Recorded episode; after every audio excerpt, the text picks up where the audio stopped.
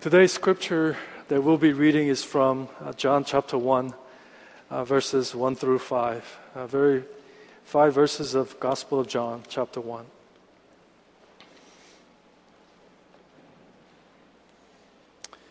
The Word of God says, In the beginning was the Word, and the Word was with God, and the Word was God. He was with God in the beginning. Through Him all things were made. Without Him nothing was made that has been made. In Him was life, and that life was the light of all mankind. The light shines in the darkness, and the darkness has not overcome it. Today is the first of nine teachings on basic Christian doctrine. Of course, there are more than nine um, doctrines in what we believe.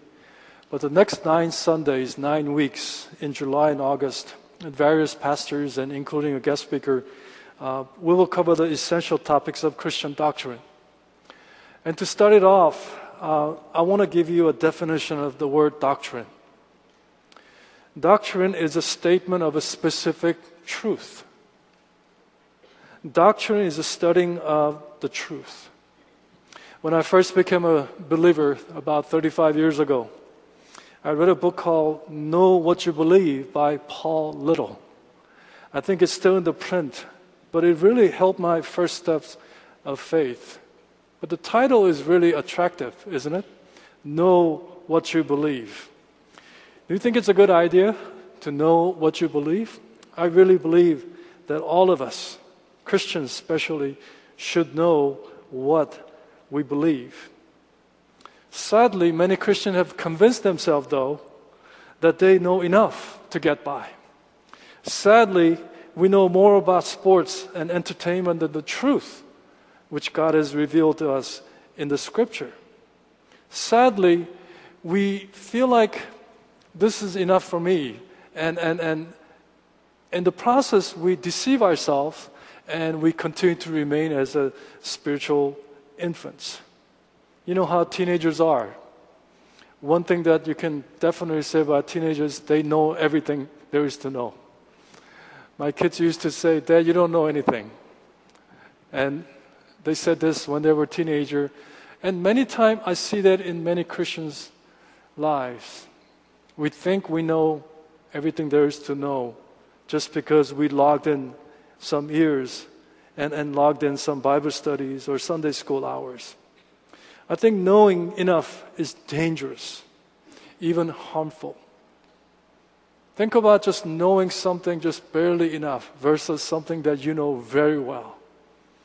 You want to be in a place, especially know what you believe when it comes to the truth that God has revealed to us. As a matter of fact, Jesus taught doctrines. Jesus taught truth. Scripture says over and over again, upon finishing his teaching the truth and teaching the doctrine, people were amazed at his teaching and his doctrines. Scribes and religious leaders, upon hearing Jesus' doctrine, guess what? They wanted to kill him. They wanted to destroy Jesus.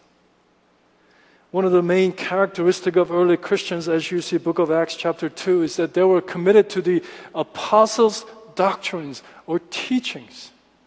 This statement of a specific truth is something that we all need to know and to know very well. There are warning after warning and admonition after admonishment in the Bible as Paul warns against the false doctrine and various teaching and strange doctrines. Jesus talked about the doctrines of Balaam, doctrines of Nicolaitan, doctrines of men, doctrines of even demons. And say, do not carry away with all these false teachings as it divides and it kills. Meanwhile, the truth, doctrines, unites and breathes life into people. We need to know the truth. As Jesus said, the truth, knowing and application of the truth, will indeed set us free. God's will for us is not to be ignorant about His truth. God's will for us is to know the truth and, and live out the truth. Ignorance is no virtue. And the willful ignorance, according to 2 Peter, it says it's a sin. So there's absolutely no acceptable excuse, excuse like I'm too busy, I'm not intellectual, uh, I don't think it's important. This is absolutely important. Doctrines, Christian doctrines, especially the essential basic doctrines. Consider the first and greatest commandment of God. It says to love the Lord your God with what? With your soul and mind and strength and heart. That God wants God gave us the mind for us to think and learn these important truths about who God is, who Jesus is, who Holy Spirit is, and we're going to go them uh, one by one, at least for the next nine weeks. Stay hungry, stay proactive, and stay res- be responsible for these doctrines. I mean, we offer courses like Alpha Course or Survivor Kits and, and Sunday School Hour. These are means where you learn these statement of truth. The doctrines is what the foundation is what we need and we need to know. One, one last thing about the doctrine is that the more you know, the better we can live for God.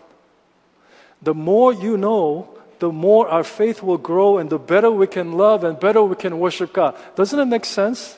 If we know who God is truthfully and understanding Him completely, I know it's complete sounds, you know, having a hundred percent, but knowing more and more and more of God and who Jesus is and who Holy, Spirit is, it can really help us to live better, victorious, abundant life and better in our worship of God. Listen carefully. Practice without doctrine can be legalistic and mystical, while doctrine without practice is stale and useless. It can only produce a, a pure pride in persons' lives. I often think that people who work so hard at church, sometimes we equate all the labor and all the ministry that we do as sign of you know uh, spirituality and maturity but that's not so work and faith has to be in complete balance. It's a two sided coin. You cannot separate the two. So listen again. Practice without doctrine. The truth, it can be legalistic and mystical, but the doctrine without practice can be stale and useless, and it can only uh, pro- produce uh, a pride. Therefore, we are going to study uh, these doctrines for the next nine weeks. Now, to start it off on this first day, first day of uh, nine doctrines, I chose a, a, the question or uh, obviously the title that you see Jesus, God incarnate. Who is Jesus? Who is Jesus? I know it sounds very elementary to many of you who are here on the Sunday here at church, but don't let the familiarity bring, uh, uh, uh I mean, familiarity often brings what? It brings condescension. It brings uh, contempt and it brings even arrogance. The truth of the matter is, many people who comes to church still have a Sunday school understanding of who Jesus is. Many people who attend church regularly even know about Jesus, but they don't know Jesus.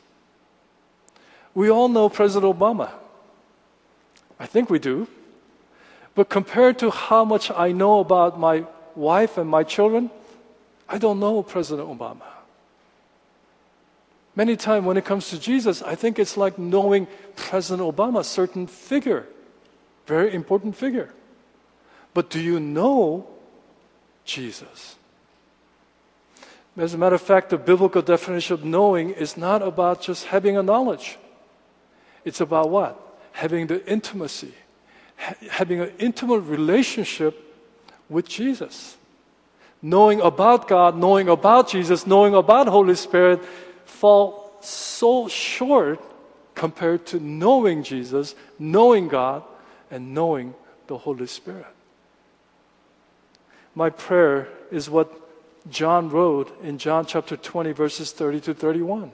It's in your bulletin that John wrote, Jesus did many of the signs in the presence of the disciple, which are not written in this book, but these are written so that you may believe that Jesus is the Christ and the Son of God, and that by believing you may have life in His name. Unlike any other book in the Bible, John writes the reason why he wrote this gospel. It's found in John 20, 31, 31st. And his approach is two pronged.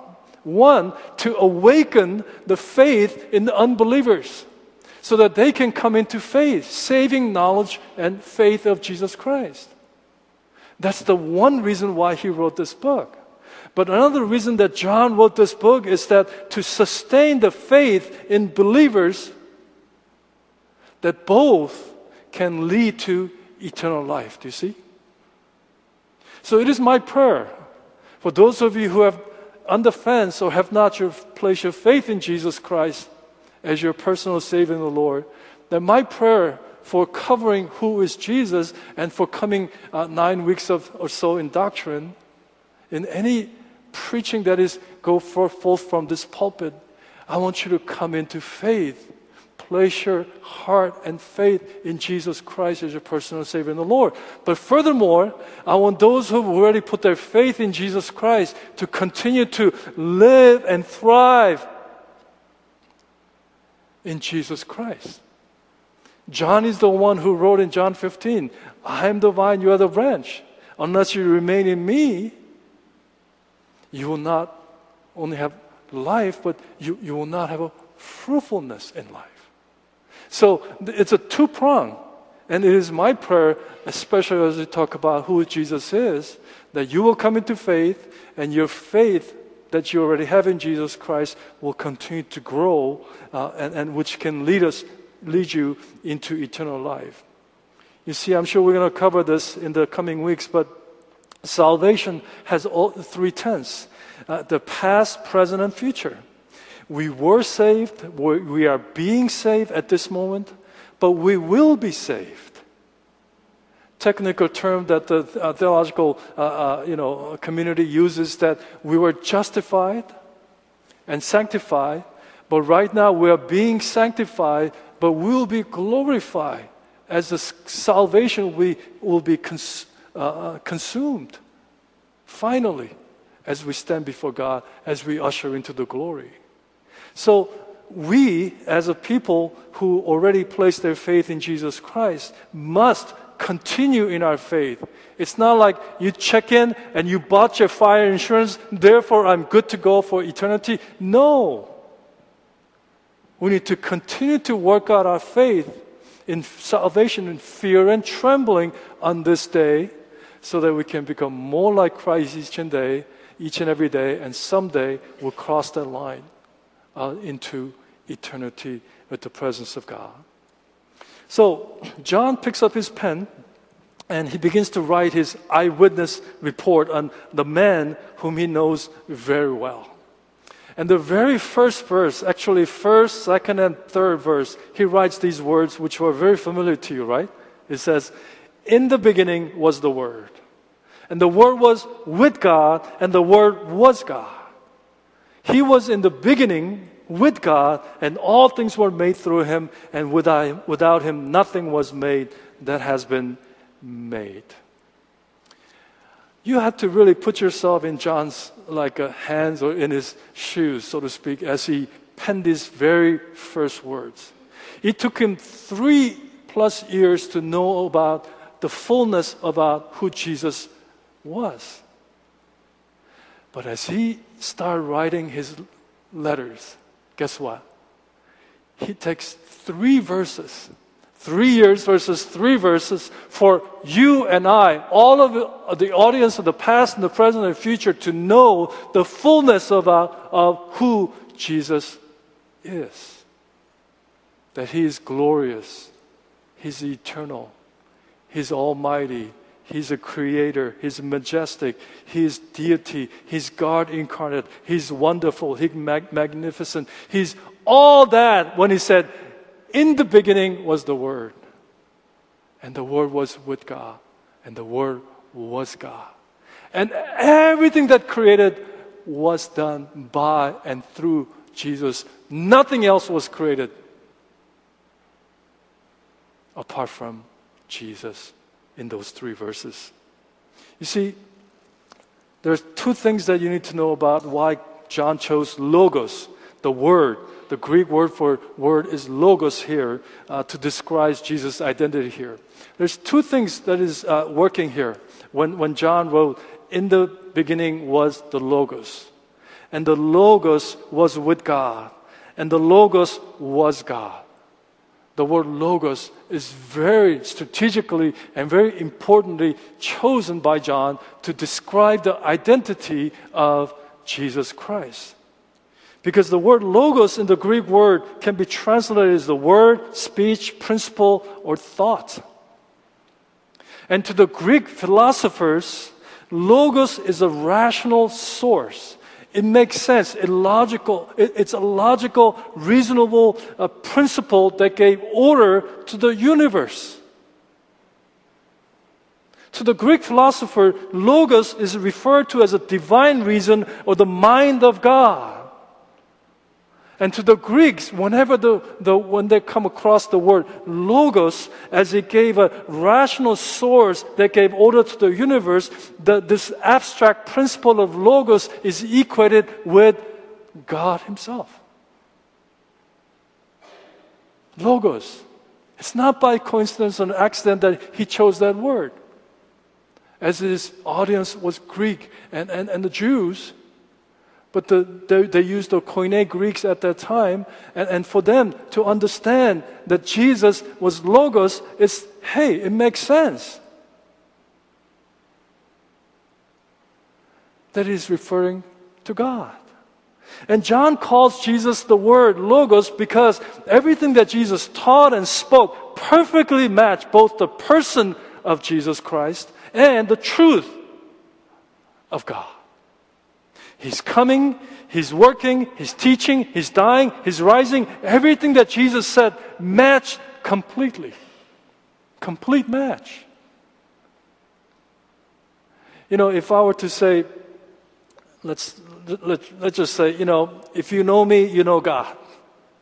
Some of you probably will respond, say, I, I think he needs some medicine. I think he needs to go see a psychiatrist. If you've seen me, you've seen God you probably say, ah, I think there's a little bit something going on in his uh, upstairs. You will probably not take me seriously. Of course not. You shouldn't because there is too many inconsistency and too many contradiction in my life. Only Jesus can be able to, and Jesus was able to say, if you've seen me, what? You've seen the Father.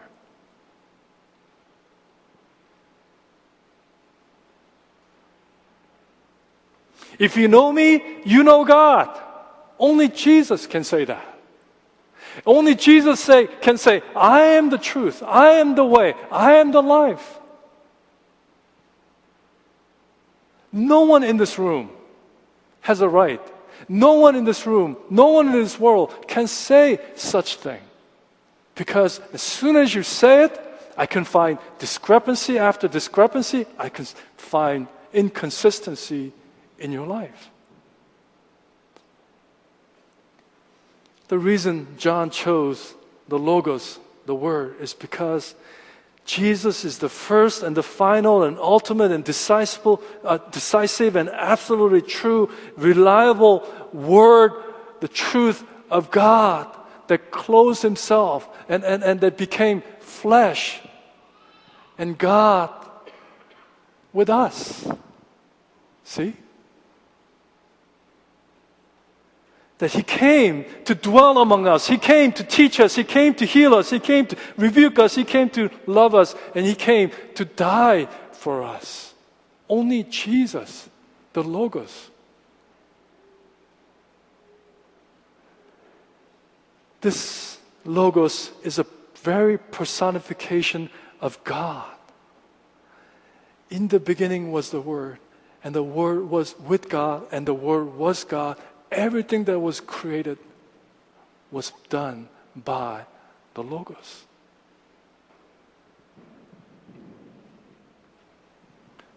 In Hebrews chapter 1, verses 1 and 2, this is a validation of all the truth that we just talked about just even five minutes ago. The writer of Hebrews says, long ago, at many times, in many ways, God spoke to our fathers by the prophets, but in these last days, He has spoken to us by His Son, and His name is the Logos, the Word, Jesus Christ, who became flesh to dwell among us. I'm going to go very, uh, uh, let me probe a little bit and let me uh, just quickly go over uh, as you turn into your bulletin. You'll find the outline of uh, these four points the time of his existence and the essence of his identity and his relationship to God and the relations to the world. Uh, this further explains, we're going to probe a little bit about the true identity of Jesus Christ, as we just talked about in verses 1 to 3. But the first of all, the time of existence, very verse 1, the beginning, he says, In the beginning was the Word. When did Jesus exist? The answer is Jesus is eternal being. If you were to put a timeline of Jesus, there is no beginning. John actually put kind of a, a, a, a it's kind of smart. He puts Jesus before the time ever began. We're talking about eternity of Jesus Christ. We're talking about eternity of God. Self existence, pre existence. Anything that was created, any matter that was created, even the time that was created, there was God, there was Jesus. In the beginning, it's not about the, the beginning of time, but even before the time, Jesus was, existed. And, and don't you think that John chapter 1 verse 1 is resemblant of Genesis 1 1? Where it says, in the beginning what? God creates heavens and the earth. And if you go back to Genesis, yeah, you see the Holy Spirit hovering around the water eh, during the time of creation. So we're talking about the Holy Trinity of God that existed way before time. God the Father, God the Son, God the Holy Spirit. In the beginning, was the Logos, that Jesus was there. Before there was any created matter, there was the Word, the Son of God, Jesus. Jude chapter 1 verse 15 it says to the only God our savior through Jesus Christ our Lord there be glory majesty dominion authority before all time and now and forever amen that's how he kind of used a doxology in magnification of who Jesus is before time. Jesus not only is God incarnate, but He's eternal God, same as God, that we call Him as our Father. The essence of His identity is same as at the end of uh, verse 1 it says, In the beginning was the Word, and the Word was who? God. The Logos was God. Jesus was God. In the beginning was Jesus, and the Jesus was God. There's absolutely that, that uh, you cannot separate God from Jesus in this case. You know, sometimes you hear things like, um, you know, I believe in God, but I don't believe in Jesus. You know, there are people who says that. You know, there is a bumper sticker that goes around that says coexist with all these religious, you know, uh, uh, you know, symbols. I know that uh, that's actually um, kind of promoting the tolerance and uh, without being, you know, persecuting all different religions out there. But one thing for true is that there's only one way. As Jesus says, apart from me, no one can come to the Father. But one thing that I want you to know is that God without Jesus,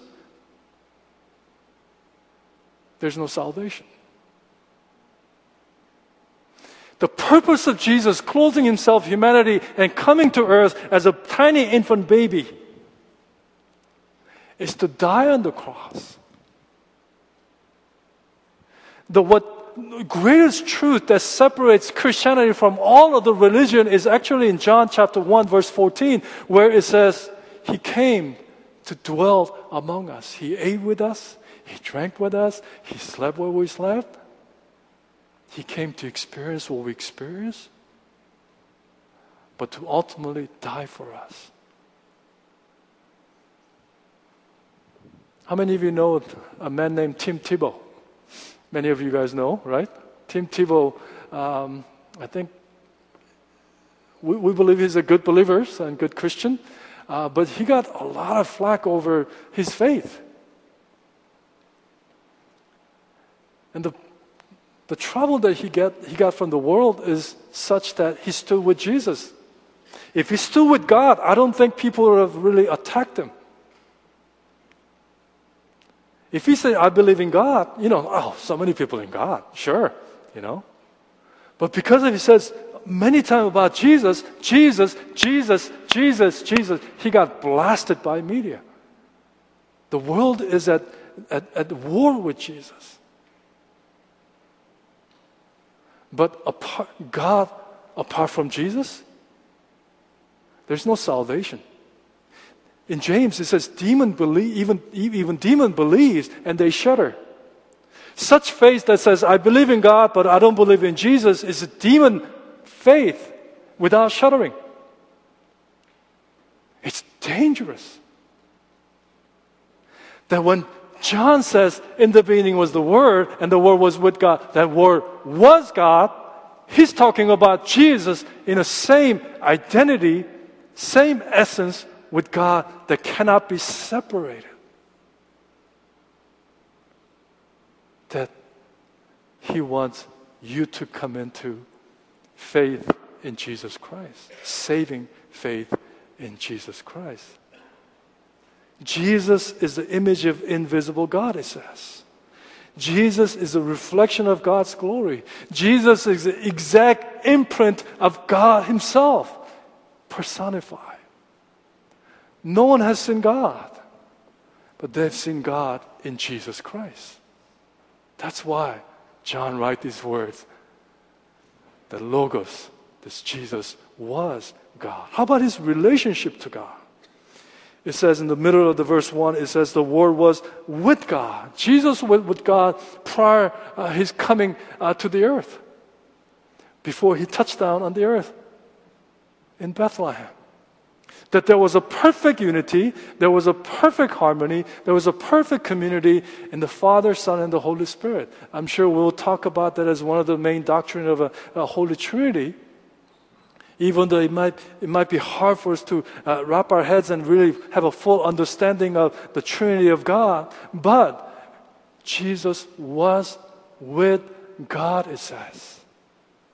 In other words, that this relationship that God has within Father, Son, and the Holy Spirit is the same kind of relationship that He wants us to have, but at the same time, understand that these are co equal in power and authority and, and, and all knowing. There is no, uh, uh, like, first, second, and third, superior or inferior God in there. It's one God. And they did together in creation, they did together in salvation, they did together in continual sanctification. They will together, together will welcome us. Let me just wrap up the last one the relationship with the world. This is important because a lot of Muslims and even Jehovah Witnesses would say Jesus was not a God. He was a God. He was just a created being. A lot of Jehovah, I mean, Jehovah Witnesses and Muslim will say Jesus was created. He was the first of creation, highest of high angels. But you know, John says absolutely no way. Because what did he say? He says nothing, anything that was, that, that nothing was created apart from Jesus, it says. In other words, Jesus is not a created or creature, but Jesus as creator. Their arguments that Jesus is a created being, highest of high angel, angelic being, fall flat on the face. Because John says, In the beginning was the Word, and the Word was with God, and the Word was God. And then all things were made through him, and without him was anything made that was made. As a matter of fact, Jesus is the, the life giver. Jesus is the life sustainer. Jesus is the creator. That's who Jesus is. I can see you guys are not that excited about that Jesus. I'm excited. You know who Jesus is? He's God. Do you know who Jesus is? He's a creator. Do you know who he is? He's eternal, he's majestic. Do you know who Jesus is? He's the creator of your life, he's the sustainer of your life. All things in heaven and earth were created by him and in him and through him. Hallelujah. You are made by Jesus. Jesus is continuing to sustaining you as well. Let me bring this to a, a, a closure a little bit. I cannot overemphasize how important God's arrival on the earth as Jesus clothed himself in humanity. Because when he took upon as an infant and born in a, in a manger in a, in a place of Beth, in a city called Bethlehem, that arrival says so many things that, that I, I, I just want you to just understand just one or two things. If, if we were to understand the mind and heart of God, it's like all those grains in, in, in, in the beach. Any beach, just pick any beach. Your, your mind and your, our understanding can be just one grain of sand. So there's no way that we can fully comprehend and understand the heart of, heart of God and, and, and the mind of God. But if there is a one thing or a couple of things that I really want you to grasp and understand as best as you can is following. Paul says in, in Philippians that he humbled himself, okay, and then he clothed himself humanity, subject to everything that you and I are subjected to, so that he can experience what we can experience both failures and rejection and pains and, and, and, and, and sufferings, sadness and happiness and everything there is to uh, experience in life. That we do not have a high priest who does not, who cannot understand, who cannot sympathize with us, but he went through everything that we went through except sin so that he can become, become a perfect sacrifice to satisfy God the Father for your sin and my sin. And so the, the, we cannot overemphasize the importance, the depth and the width and the height and the length of His coming to earth. That it really reveals the heart of God and it shows your need and my need. Did you understand what I just said? When God clothes himself humanity, it really reveals the heart of God. It will be easier for God to just leave us alone and send down the fire from the heaven and just kill us all because of our sinfulness. And God could have just play his candy crush up there. You just leave you guys alone and just do whatever you want to. But he didn't. God could have just sent uh, you know, his angels and God could have sent, sent the messengers. He, he did. But instead, he stepped into the cesspool of sin, into this world full of sin and death as an infant. Now, we got infants here. They're all like totally dependent upon. He didn't come as, you know, like a, a, a, a just victorious king and said, I've arrived. But for next 33 years, he lived a perfect life, sinless life as God. Even though he was tempted in all ways, like you and I have. But he wrestled with God in a place of Gethsemane. Please take this cup away from me.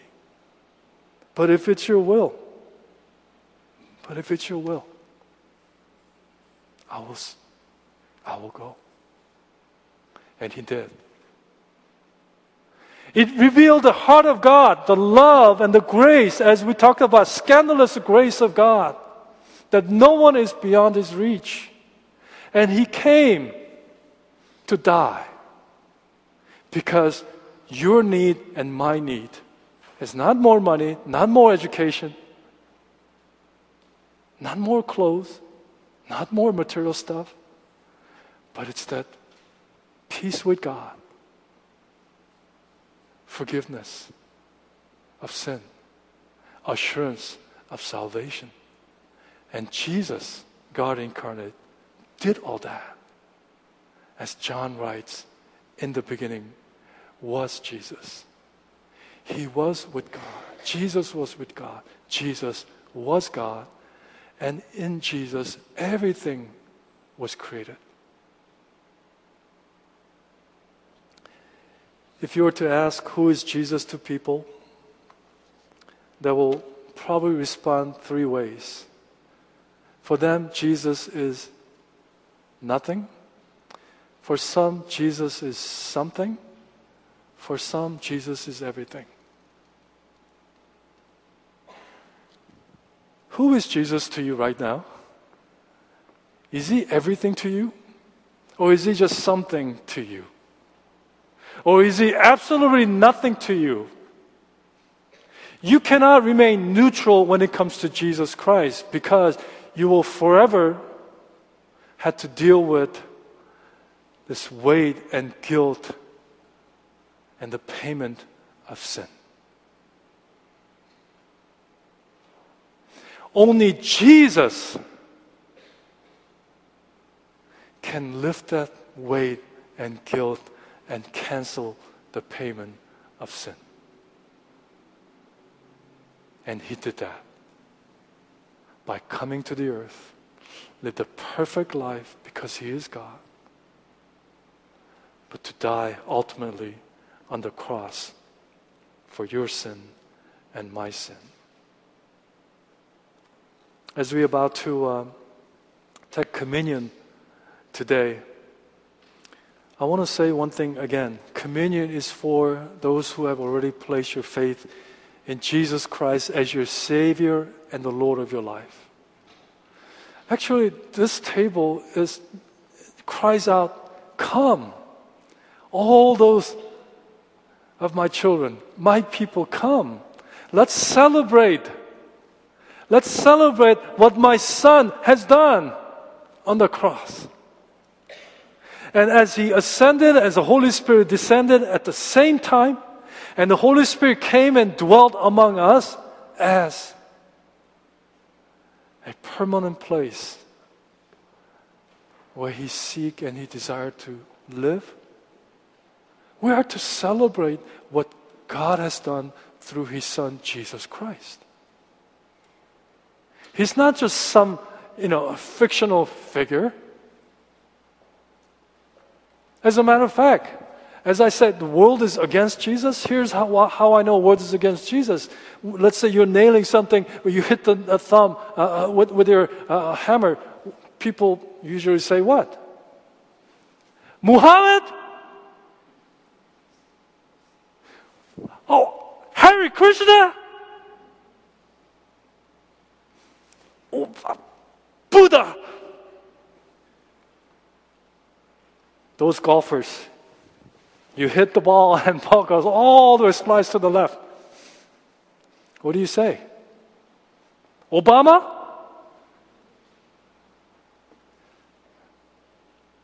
People say, my God's name, my Savior's name,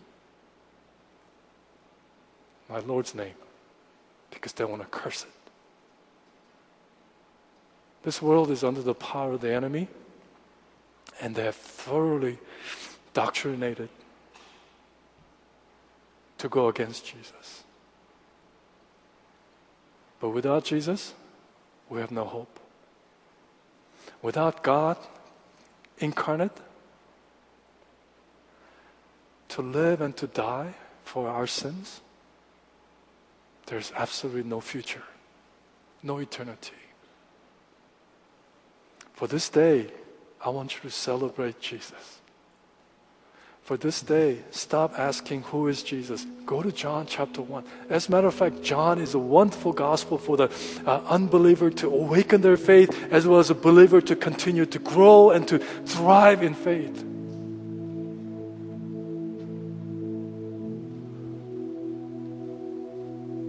Want you to have resolute answer. Who is Jesus? He's, the, he's your creator. He's your savior. He's your giver of life.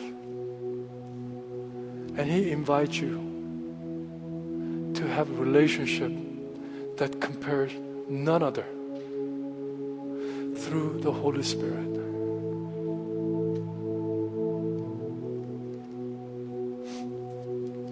Our heads. I want to invite all the ushers for our um, communion servers. Please come.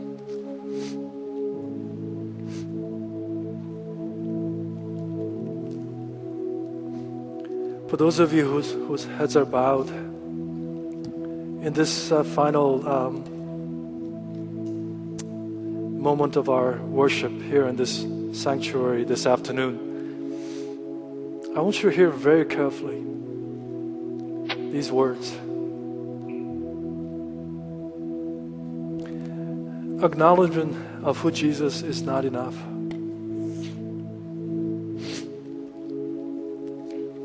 And you either believe or not believe.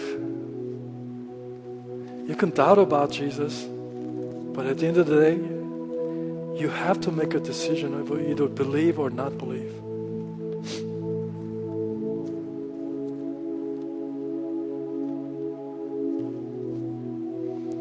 Jesus didn't come to establish a religion called Christianity, but Jesus came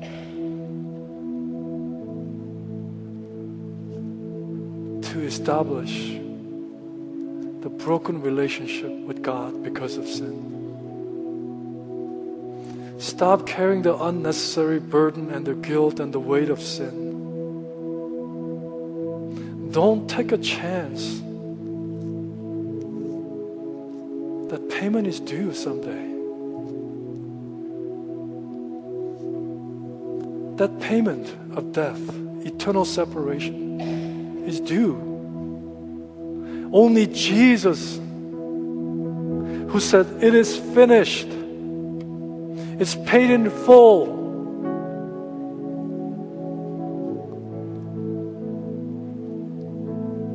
You need to come to faith. You need to come into saving faith in Jesus Christ. We will have a, a, prayer team up front later if you like to come and talk to them about how you can become a believer and the follower of Jesus Christ. They will be more than glad to just take you step by step and lead you in prayers.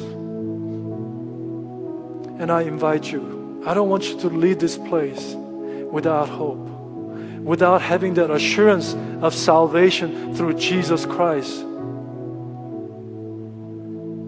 Yes, there are many religions, but we're not talking about religions here. We're talking about relationship with eternal being that in you and in me, God has put eternity in the hearts of men and women. You are a people of eternity. And we want to be inside with God, with Jesus, and with the Holy Spirit.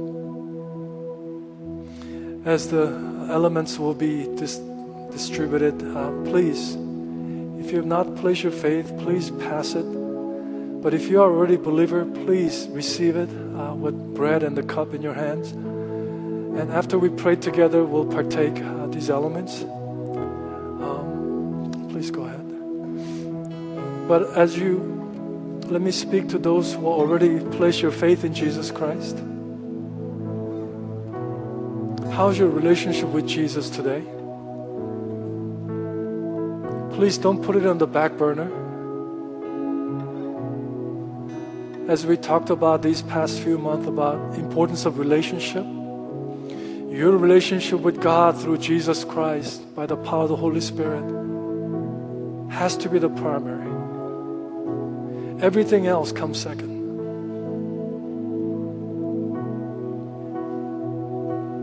If you're far from Jesus, I want you to just confess your sins, repent of your sins, and be just say, Jesus, I want to know you more. I want to love you more. I want to serve you more. And commit yourself to remain in Jesus through the words and through the prayers and through the worship. May you continue to grow and live an abundant, fruitful life as you put Jesus first and foremost in your life. Let that relationship be the highest the relationship above all. And the elements that you're holding is a reminder of what Jesus has done for you on the cross. His bodies were broken. His body was broken. He shed his blood while crying out, while crying out, it is finished. No works will bring salvation. Only by the works of Jesus will bring salvation. So I pray that it will be a wonderful time of celebrating the work of the cross, but also committing your life to live a life in worthy of His name, working out your faith and salvation with fear and trembling, honor and glory of our Lord Jesus. Do not cheapen the work of the cross. Elevate, highlight the work of the cross by living the life, choosing, making the decisions that will bring glory unto His name. Let these elements, holy elements, will bring conviction and reassurance once again of who Jesus is and who we are in Him.